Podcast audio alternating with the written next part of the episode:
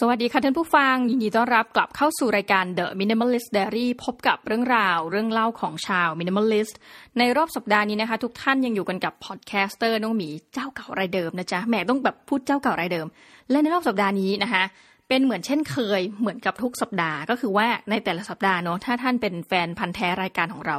ก็จะเห็นได้ว่าเรามักจะเอาเรื่องราวที่เกิดขึ้นในสัปดาห์นั้นนะคะ มาเล่าให้ทุกท่านฟังนะคะบางครั้งก็เอาแค่เรื่องเดียวมาเล่าทุกท่านฟัง บางครั้งได้แบบเหมือนกับเหมือนภาพยนตร์เนาะสัปดาห์นี้สองเรื่องควบนะคะสัปดาห์นี้สามเรื่องควบ แต่รอบสัปดาห์นี้อยากจะเอาเรื่องราวที่มันเกิดขึ้นทั้งสัปดาห์มาเล่าให้ทุกท่านฟังนะมันมีเหตุผลอยู่ เพราะว่า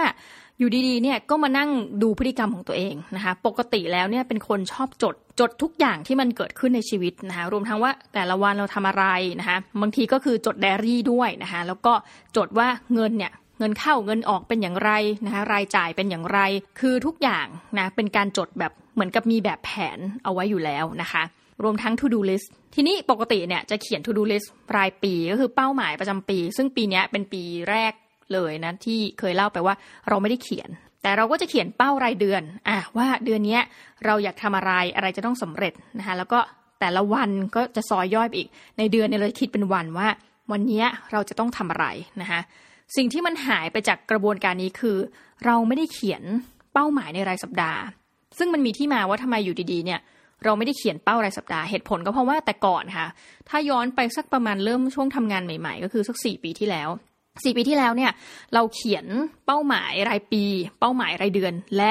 รายสัปดาห์ ปรากฏปัญหาที่มันเกิดขึ้นก็คือว่าเราไม่ได้เขียนรายวัน เพราะอะไรไม่รู้ด้วยนะ ก็คือเป็นรายสัปดาห์แบบคร่าวๆนะคะ ปรากฏว่าสิ่งที่เราอะเหมือนมุ่งเป้าว่าสัปดาห์นี้ยกตัวอย่างเนาะเขียนงานให้ได้ห้าพันคำนะคะ สอนวิชานั้นนี่อะไรเงี้ยหลายอย่างที่มันไม่ได้เป็นตาราง เช่นตารางสอนเนี่ยมันมีชัดเจนก็คือ ไม่ว่าคุณจะขี้เกียจขนาดไหนคุณต้อง จิกหัวตัวเองไปสอนหนังสือใช่ไหมแต่ว่าถ้าเกิดเป็นแบบคร่าวๆเช่นแบบเฮ้ยสัปดาห์นี้อยากเขียนงานห้าพันคำเชื่อไหมทุกท่านว่าจันทร์ถึงศุกร์จะแบบปลีกเลี่ยง นี่คือสิ่งที่เรากลัวที่สุดนะคะไม่ทำไม่เอา เดี๋ยวไปทำเสาร์อาทิตย์นะสุดท้ายรายวีคนั้นน่ะ ก็จะล้มเหลวไปนะก็คือมันก็มีบางเรื่องที่ทำได้ แต่เพราะเพราะมันต้องทำนะแต่ว่าเรื่องที่สำคัญแต่ไม่ด่วนใช้คำนี้กันสำคัญแต่ไม่ด่วนเนี่ย ก็ไม่ได้ทำนะในบางครั้งเรามีเป้าหมายว่าเฮ้ยสัปดาห์นี้เราต้องทำเรื่องเนี้ยแล้วเราก็โดดไปเฮ้ยสัปดาห์หน้านะคะก็คือเขียนทุกทุกวีกอะว่าจะเอาเรื่องนี้เรื่องนี้ จนกระทั่งบางครั้งเนี่ยใช้เวลาเหมือนจริง ๆ ควรจะเสร็จต้นเดือนเรื่องนี้เนาะกลายเป็นเสร็จปลายเดือนนะคะหรือซ้ำรายที่สุดเท่าที่เคยเห็นตัวเองนะ คือเขียนว่าจะทำเรื่องนี้ตลอดแล้วไม่ยอมทำจนกระทั่งไปสามเดือนให้หลังอะค่ะ ถึงทำจนเสร็จ อื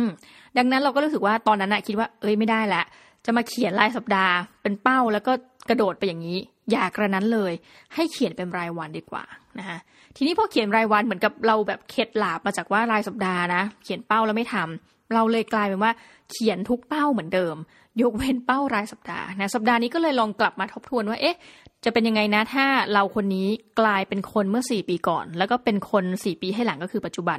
ก็เลยรวมทั้งแบบเขียนเป้าทั้งรายสัปดาห์นะคะเป็นแบบสัปดาห์แล้วแบบจันทร์อังคารพุธพฤหัสศุกร์เสาร์อาทิตย์ต้องทำอะไรเขียนล่วงหน้า แล้วก็เทียบกับเรียลิตี้ว่าในวันจันทร์ถึงอาทิตย์ที่ผ่านมาเนี้ยนะรวมทั้งวันเนี้ยเราทำอะไรบ้างนะคะสิ่งที่ปรากฏอย่างน่าสนใจก็คือว่าบางกิจกรรมเนี่ยเราเหมือนกับมีวินัยมากเลย แต่มันอาจจะแบบถ้าเทียบกับเรื่องจริง ๆ ในชีวิต มันอาจจะไม่ใช่เรื่องที่แบบเป็นที่หนึ่งในชีวิตเนาะแต่เราดันมีวินัย แต่ในขณะที่เรื่องที่ควรจะมีวินัยนะคะหรือว่าเรื่องควรที่แบบเพื่อความก้าวหน้าตัวเองเนี่ยเราจะไม่ทำอันนี้คือแบบจุดสังเกตที่ทำได้นะคะ ต้องบอกว่าเอาเรื่องแรกก่อนละกัน คือเรื่องที่ทุกท่านอาจจะแบบคุ้นชิน เพราะว่ารู้จักกับเดียนทางนี้นะคะ นั่นก็คือเรื่องของการทำพอดแคสต์นะคะ ประเด็นก็คือว่าปัจจุบันถ้าเกิดว่าท่านลองฟังนะ มากกว่ารายการนี้เดียนในเครือ Infinity Podcast เนี่ยส่วนตัวจัดสัปดาห์ละ 3 รายการนะ รายการที่ 1 ก็จะเป็นรายการนี้ค่ะ ออกอากาศทุกวันจันทร์ The Minimalist Diary เนาะถัดไปเลยก็จะเป็นออกอากาศวันพฤหัส นั่นก็คือรายการ What's Up เชียงใหม่นะคะหลากหลายเรื่องราวที่เกี่ยวข้องกับจังหวัดเชียงใหม่นี่นะแล้วก็อีกทีจะไปออกคู่นะร่วมกับพี่โสพลสุภาพมั่งมีนะคะ นั่นก็คือรายการ Start Up ที่จะพูดถึงเรื่องราวของสตาร์ทอัพแล้วก็อื่นๆนะคะ มันก็เป็น routine ชัดเจนว่าอะทุกสัปดาห์จันทร์พฤหัสเสาร์จันทร์พฤหัสเสาร์ทีนี้ความแตกต่างอย่างหนึ่งนะคะที่จะบอกเป็นในเรื่องของ habits กัน พี่โสพลเนี่ยเป็นคนที่ดีมากหนึ่งอย่าง คือว่าถ้าเขาตั้งใจที่จะทำอะไรเนี่ย เขาจะไม่มีวันยอมแพ้นะไม่ว่าเขาจะยุ่งแค่ไหนก็ตาม ดังนั้นสิ่งหนึ่งที่ดีแล้วได้เรียนรู้นะจากพี่โสพลคือว่า ถ้าจะทำอะไรนะให้ทำเป็นรูทีนแบบนี้แหละนะทำเป็นประจำทำไปเรื่อยๆ และควรจะเซตเวลาในการทำดังนั้นในบรรดา 3 รายการเนี้ยจะมีรายการหนึ่งที่เราเหมือนกับรู้ไทมิ่งแน่นอนนะรู้เวลาแน่นอนว่า เราจะร่วมกันจัดรายการเมื่อไหร่นะคะนั่นก็คือทุกวันพฤหัสบดีเนี่ยเราจะนัดกันเวลาสี่ทุ่มนะแล้วก็อัดรายการถามว่าทำไมต้องอัดดึกหนึ่งคือเสียงมันค่อนข้างเงียบนะถัดไปคือพี่สุพลเอาลูกเข้านอนแล้วนะคะก็จะอัดสี่ทุ่มปุ๊บ พออัดเสร็จก็จะส่งให้คนไปตัดเทปนะคะแล้วก็วันเสาร์เราจะออกอากาศทุกตีห้านะเช่นเดียวกันทุกรายการเนี่ยเราจะพยายามออกให้ทันตีห้าของวันนั้นนะเหตุผลเพราะว่าเราเชื่อว่าคนฟังส่วนหนึ่งเลยอะเยอะมากนะจริงๆ ฟังตอนเช้านะคะคือสถิติที่มาเนี่ยมันก็จะค่อนข้างแตกต่างกันแต่ว่า ก็จะรู้แหละว่าช่วงเช้าผู้ฟังเราเนาะแล้วมาอีกทีเยอะช่วงประมาณแบบจะเที่ยงคืนไม่รู้ทำไมจะแบบออกันอยู่ประมาณเนี้ยนะคะทีนี้ประเด็นก็คือว่าอะถ้าอย่างนั้น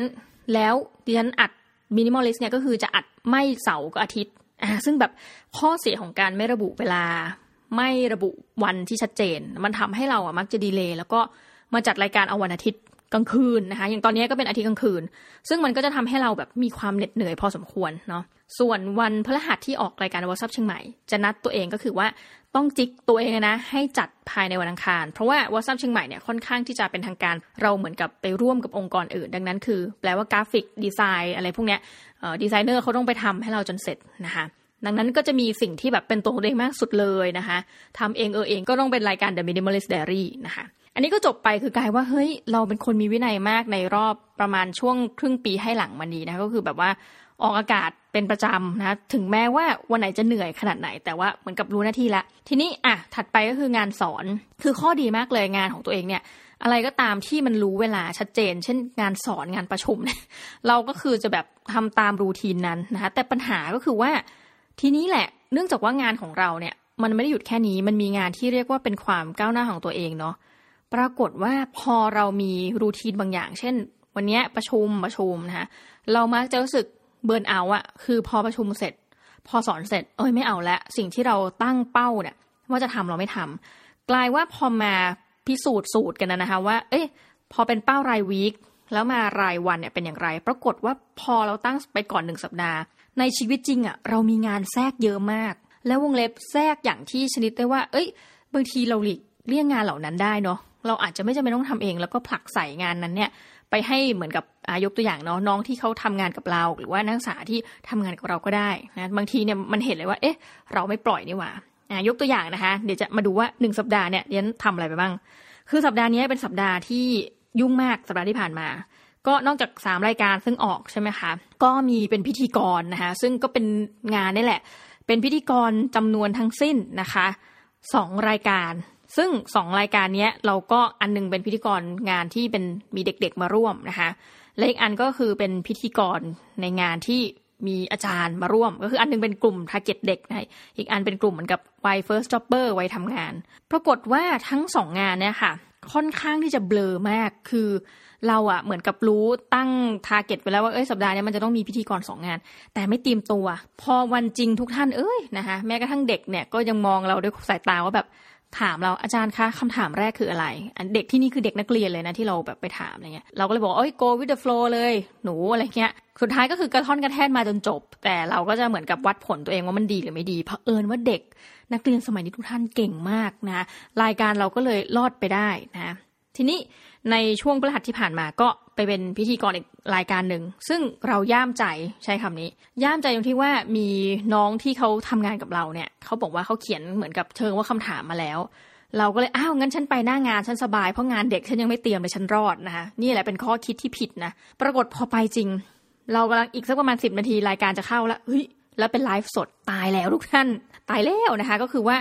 เด็กเขาไม่ได้เขียนเป็นคำถามเขาเขียนเป็นเหมือนกับ เหมือนมันจะเป็นคำถามแต่ไม่ใช่ ก็วิ่งไปหาว่าน้อง อันนี้ไม่ใช่คำถามหรอแล้วเขาหันมาไม่ใช่ค่ะ เราก็เหมือนโป๊แตกอะ่ะ แล้วก็ต้องเหมือนกับสดเลยนะคะคือไลฟ์สดด้วยแล้วก็คิดคำถามสด go with the flow มันก็จะมีเอออะกึกกักบ้าง แต่ว่าอะสุดท้ายมันก็ผ่านไปแต่ว่าเป็นบทเรียนจริง ๆ ว่าเฮ้ยอันนี้คือกรรมนะคะกรรมแห่งการไม่เตรียมตัวมา คือในสัปดาห์นี้มันก็จะมีหนักๆอยู่นะในหลายวัน ยกตัวอย่างอะวันพุธนะคะนี่แบบเป็นรอบสัปดาห์ในการเมาว่าหนึ่งสัปดาห์เนี่ยเราทำอะไรไปได้บ้างนะคะวันพุธมีสอบปริญญาโทนะเหมือนสอบหัวข้อปริญญาโท ซึ่งปกติจะไม่หนักเลยถ้าสอบเหมือนกับสองคนนะคะแต่วันพุธที่ผ่านมาสอบห้าคนทุกท่านอย่างน้อยคนหนึ่งเนี่ยใช้นี่คือแค่สอบหัวข้อไม่ได้สอบจบนะคะใช้เวลาคนหนึ่งเนี่ยประมาณสักชั่วโมงถึงชั่วโมงครึ่ง คือซักกันไปซักกันมาทำไมทำอย่างนี้ แก้ประมาณนี้ แล้วจริงๆเนี่ยส่วนตัวเนี่ยคือจะต้องอ่านงานของทุกคนมาก่อนที่เขาจะเข้าสอบ ปรากฏว่าคือมันเหนื่อยล้ามากจนกระทั่งว่าอ่านแบบคนต่อคนเลย เหมือนคนนี้จะเสร็จแล้วนะอาจารย์คนอื่นก็สมมติวิพากไปงานเข้าไปก่อน เราก็รีบอ่านของอีกคนนะทำให้จริง ๆ นักศึกษาถามว่าได้คอมเมนต์จากเราเยอะไหมเยอะ เพราะว่าเป็นคนแบบโชคดีที่อ่านเร็ว แต่ต้องบอกว่าเนี่ยมันคือการเหมือนกับมันล้ามาตั้งแต่จาก วันอังคารนะคะเพราะว่าวันอังคารไปทำหน้าที่พิธีกร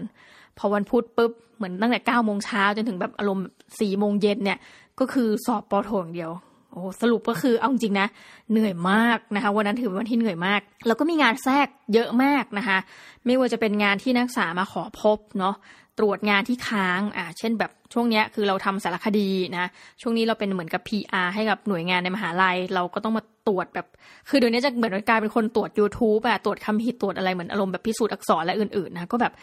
งานตรงนี้วงเล็บแทรกเยอะจริง ๆ แล้วต้องบอกว่ามันจะดีกว่ามากถ้าเราโยนงานตรงนี้ไปให้น้องคนอื่นๆรับผิดชอบนะคะปรากฏว่าเราเองนั่นแหละอีกแล้ววงเล็บไม่ปล่อยนะก็ตรวจแล้วตรวจอีกตัวแล้วตรวจอีกนะคะซึ่งตรงนี้มันก็ทำให้พอมาเหมือนกับสิ้นวันอะ หมดแรงนะ เพราะว่า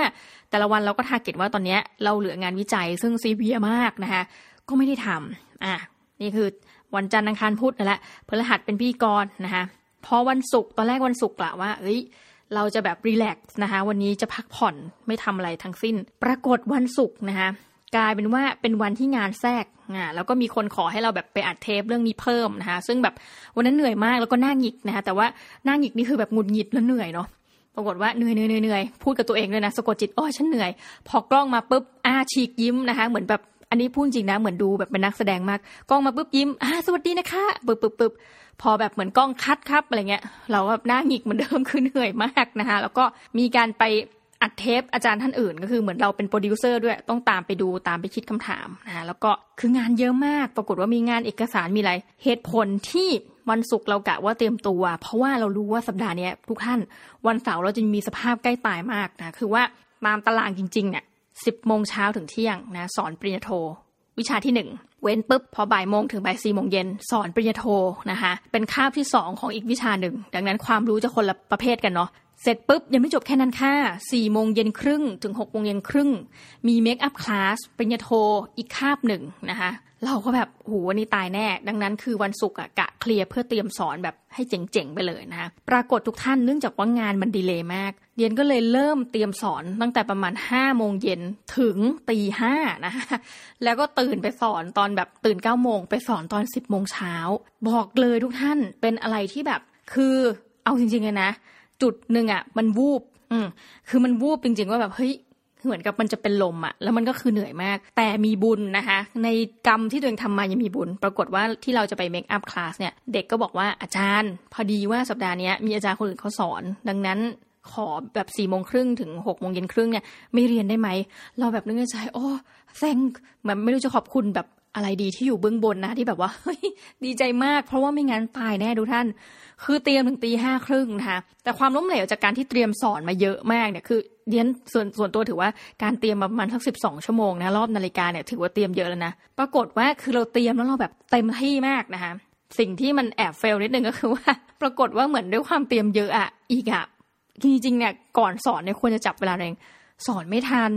คือมันมีเรื่องโมเยอะจนกระทั่งแบบอ้าว หมดไปแล้วเลยนักเรียนขอโทษนะคะ และด้วยความเอ๋อนิดนึงก็คือว่าเข้าห้องสอนผิด เข้าห้องผิดสามห้องทุกท่าน เพราะว่ามีวิชาที่มันเหมือนกับเป็นการสอนครั้งแรกเนาะแล้วไม่รู้ห้องสอนเพราะไปสอนคณะอื่น เราก็คิดว่าทุกคณะจะเหมือนคณะเราคือ มีเหมือนแผนกต้อนรับอะสวัสดีค่ะวันเสาร์อาทิตย์ ปรากฏคณะเขาไม่มี เราก็แบบ วิ่งวุ่นวิ่งวุ่น แล้วก็ไม่มีเบอร์คอนแทคอาจารย์ที่เขาแบบเป็นหัวหน้าวิชาก็โทรไม่ติดคือเป็นอะไรที่แบบ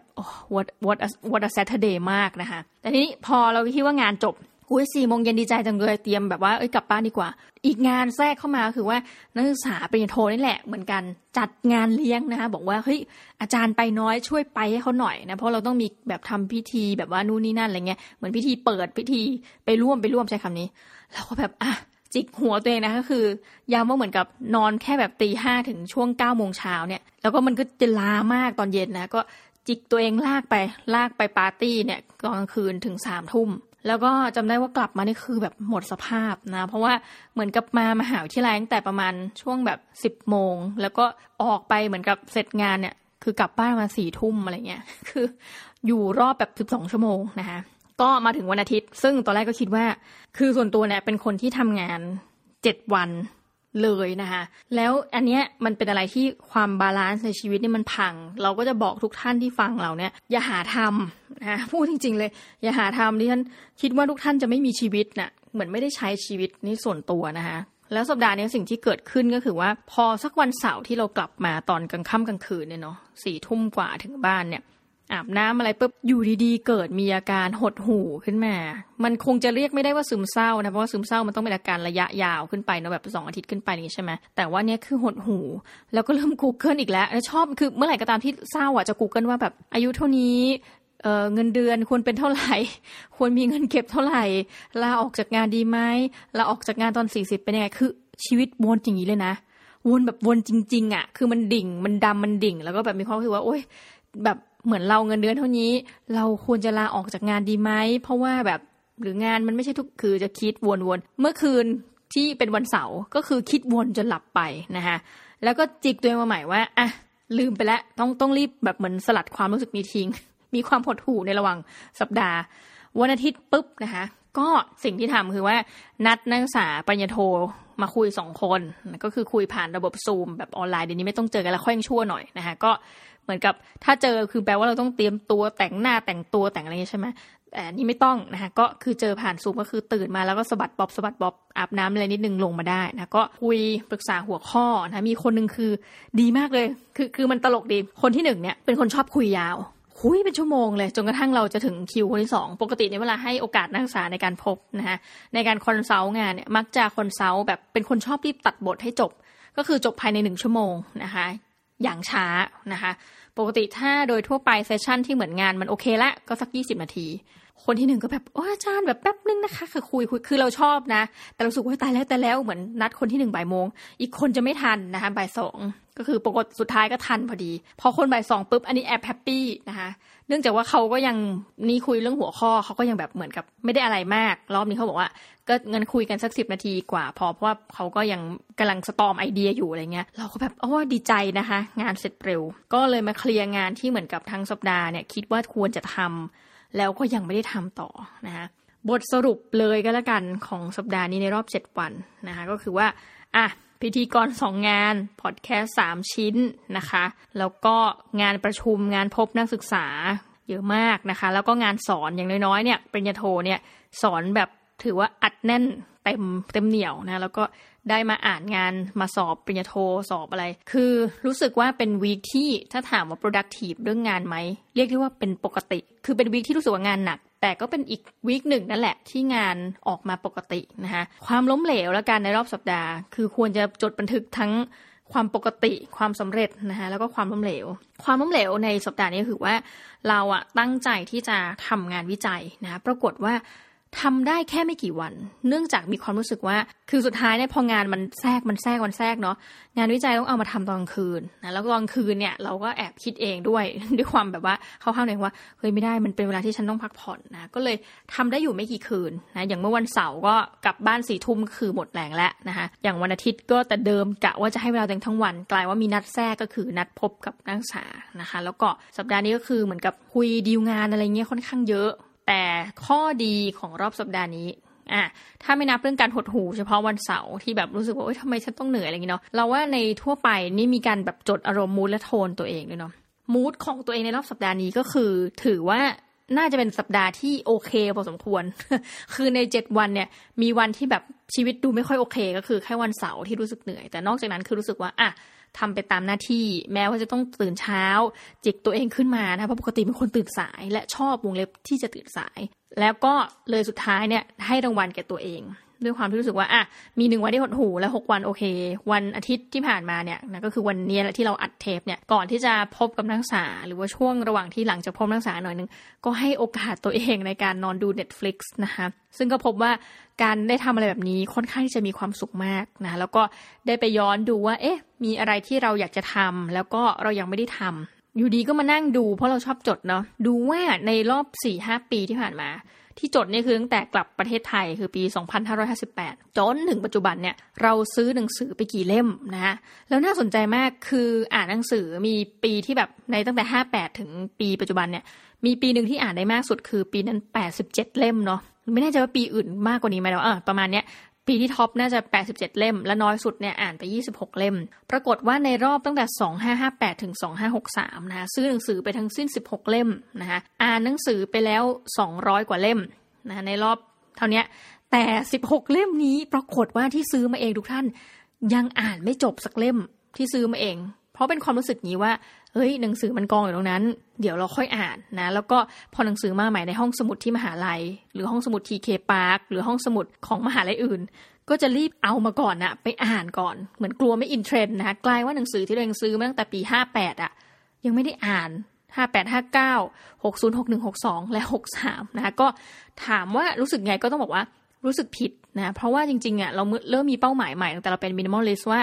เราจะไม่ซื้อหนังสือนะแต่สุดท้ายก็คือมันก็จะมีเหตุการณ์พาไปแหละทุกท่านว่าเอ้ยเอาละเอาซื้อหน่อยอะอย่างเหมือนคราวที่ผ่านๆมาเนี่ยยกตัวอย่างไปร้านเหล้าเนาะพี่จ๋าเจ้าของร้านเหล้าซึ่งเป็นร้านหนังสือในจังหวัดเชียงใหม่นะคะก็จะเล่าว่าเฮ้ยวันหนึ่งเขาต้องขายได้หมื่นบาทถึงจะคุ้มทุนอย่างเงี้ยวันนั้นก็คืออินมากก็ไปซื้อหนังสือแบบซื้อแบบเหมือนซื้อช่วยจริงๆนะแต่ช่วยด้วยใจที่แบบบริสุทธิ์นะแบบเฮ้ยอยากช่วย ปรากฏหนังสือที่ซื้อจากร้านเหล้านะคะ นี่ออกอากาศไปเป็นปีแล้วมั้งนะคะปัจจุบันก็ยังนอนเล่นอยู่นะครับอันนี้เรียกได้ว่าไม่แม้กระทั่งจะแบบเหมือนอีกเล่มหนึ่งยังไม่ได้เปิดอ่าน คือปกติจะเป็นคนอ่านแบบเฮ้ยไม่ไหวก็คืออ่านไปสักแบบสองบทสามบทก็ยังดี แล้วก็แบบวางทิ้งไว้บอกเออเดี๋ยวมาอ่านใหม่นะแล้วก็แบบใจลอยไปอ่านหนังสือเล่มอื่น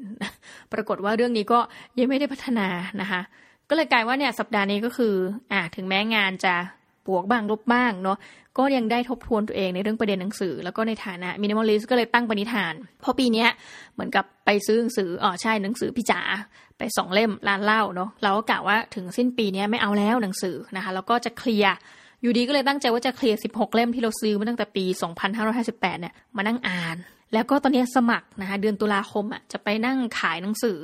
มือสองของตัวเองนะคะรวมทั้งจะเอาหนังสือจากอาจารย์เนี่ยมานั่งขายทิ้งไปเพื่อแบบ ลดข้าวของในบ้านนะ เพื่อแบบดำรงสิริดำรงความเป็น minimalist ของเรานะแม่ในสุดจัดรายการ Minimalist's Diary มาหลายตอน เหมือนจะเลิกพูดเรื่อง minimalist ไปแล้ว อันนี้เข้าเข้าธีมนะทุกท่าน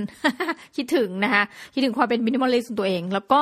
เลยได้ทบทวนค่าใช้จ่ายนะปรากฏว่าจริง ๆ แล้วเนี่ยอายมากเลยที่ต้องบอกว่าเราเป็น minimalist ค่าใช้จ่ายแบบเยอะมากนะคะไปกองที่ค่าอาหารเพราะชอบกิน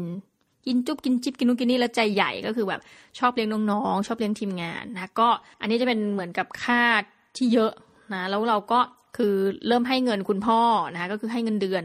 ไม่จะเรียกว่าเงินเดือนเลยอายจังเลยก็ให้คุณพ่อแบบเดือนละห้าพันอะไรเงี้ยรวมทั้งค่าไฟแล้วก็จะจ่ายเกินเนาะค่าไฟบ้านที่อยู่ปัจจุบันนะคะก็จ่ายเกินเพราะรู้ว่าถ้ามันเกินเนี่ยมันเข้าบัญชีคุณพ่อคุณพ่อก็เอาไปจ่ายอย่างอื่นนะก็มีให้กับพระที่ที่เราแบบนับถือท่าน เพราะว่าท่านก็จะเอาไปเหมือนกับมีเหมือนทุนการศึกษาให้เด็กอะไรเงี้ยเราก็จะให้แบบให้กับพี่ที่เขามาทำความสะอาดที่บ้าน คือสุดท้ายพอมานั่งเคลียร์ใบเสร็จตัวเองก็รู้สึกว่า เฮ้ยเป็นปีที่เหมือนกับอย่างที่เขาบอกทุกท่าน ยิ่งแก่นี่เราแบบเหมือน ยิ่งแบบเงินเดือนเราเยอะขึ้นทุกปีใช่ไหมคะอาจจะเยอะมากไม่มากก็เรื่องหนึ่งเนาะเหมือนกับเอ๊ะทำไมค่าใช้จ่ายมันเยอะตามตัวนะคะนี่ก็เป็นหนึ่งอันที่แบบเริ่มวอร์นิ่งตัวเองถือได้ว่าเป็นวันอาทิตย์ที่แบบเสาร์ต่ออาทิตย์เนี่ยที่ค่อนข้างจะทบทวนตัวเอง หลังจากเผชิญสภาวะความแบบหดหูนะคะก็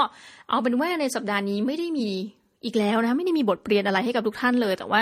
อยากจะเอามาเมาส์ให้ทุกท่านฟังว่าเฮ้ยในหนึ่งสัปดาห์เนี่ย เหมือนกับคนเราสามารถทำอะไรได้หลายอย่างจริง ๆ นะ แต่ว่าอีกประการหนึ่งคือสุดท้ายแล้วการวางแผนก่อนเป็นสัปดาห์ พอมาถึงเรียลิตี้ในชีวิตจริงอะ่ะมันมีอะไรที่แบบซัดเด่นมีอะไรที่มันไม่ได้วางแผนเยอะมากนะคะ แล้วมันก็ทำให้สิ่งหนึ่งที่สำคัญที่สุดเลยคือ เหมือนเป้าหมายอะไรบางอย่างที่ไม่รีบนะเป้าหมายในการพัฒนาตัวเองเป้าหมายอะไรเนี่ยเนี่ยไม่ด่วนแต่สำคัญนะคะไม่ด่วนแต่สำคัญมากๆเนี่ยกลายเป็นว่าเราไม่ได้ทำ นะเพราะนั้นบาร์เนี้ยถือว่าค่อนข้างที่จะเฟลมาอย่างต่อเนื่องนะคะ เราก็ได้จะบอกว่าวันนี้มาพูดให้ตัวเองฟัง อันนี้เป็นการสะกดจิตตัวเองแล้วก็พูดให้ทุกท่านฟังด้วยว่า เอ้ย ใครก็ตามที่งานแบบป่วนๆอย่างเราอะจริง ๆ มันเอาให้คนอื่นทำบ้างก็ได้นะหรือว่าโยนไม่ใช่เรียกว่าโยนงานหรอกสุดท้ายเนี่ยก็คือต้องมอบให้อะนะคะเราก็เลยทดลองว่าอะ เชื่อไหมว่าวันอาทิตย์ยังมีการคุยงานกับเหมือนกับลูกน้องอะนะเขาก็บอกว่าเนี่ยให้เราเหมือนกับตรวจงานของเขานะก็คือเหมือนกับเป็นงาน PR มาเนี่ยแหละ เราก็คืออย่างแรกที่เราจะทำเลย คือกลายเป็นเหมือนคนเริ่มโหดขึ้นนะก็ใส่ไปเลย น้อง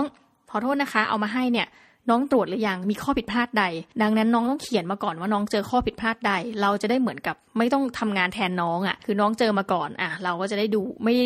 โฟกัสประเด็นนี้มาก แล้วไปดูประเด็นอื่นที่อาจจะเจอเองในข้อผิดพลาดนะคะก็รู้สึกเหมือนกับพัฒนาตัวเองขึ้นไประดับหนึ่งคือเหมือนกับเริ่มใช้งานคนเป็นแล้วนะคะ ไม่ใช่ว่าทำอยู่คนเดียว นี่อาจจะเป็นบทเรียนประจำสัปดาห์ของเรานะคะ ก็เอาว่าขอบคุณมากเลยทุกท่านที่แบบนั่งฟังกันจนจบรายการจริง ๆ แบบแอบอยากมีเรื่องเมาเยอะกว่านี้นะคือจะมีเรื่องเมาแบบพ่อไปเจอพี่จ่าแห่งร้านเหล้านะร้านหนังสือแบบ ในตำนานของจังหวัดเชียงใหม่อายุ 20 กว่าปีเนี่ยไปเจอมาอีกรอบหนึ่งนะแล้วก็แบบเหมือนกับมีเรื่องที่มันกุ๊กกิ๊กกุ๊กกิ๊กเกี่ยวกับว่าเฮ้ยบรรยากาศของเจ้าของร้านหนังสือจริงๆเนี่ยกับคนที่มาซื้อที่เป็นนักท่องเที่ยวก็ดีนะคะเป็นคนท้องถิ่นก็ดีเนี่ยมันมีบรรยากาศที่น่ารักอะ่ะซึ่งเดี๋ยวเราอาจจะเก็บไว้นะคะ น่าจะเอออาจจะไปเล่าในรายการ WhatsApp เชียงใหม่ก็ได้ เอาว่าขอปิดในรายการอย่างดื้อๆละกันในรอบสัปดาห์นี้นะก็ต้องขอขอบคุณมากที่อยู่กันจนจบรายการ แล้วก็เดี๋ยวเราจะมาเจอกันใหม่ในรอบวันจันทร์หน้านะคะสำหรับวันนี้ต้องขอลาทุกท่านไปก่อนนะคะ สวัสดีค่ะ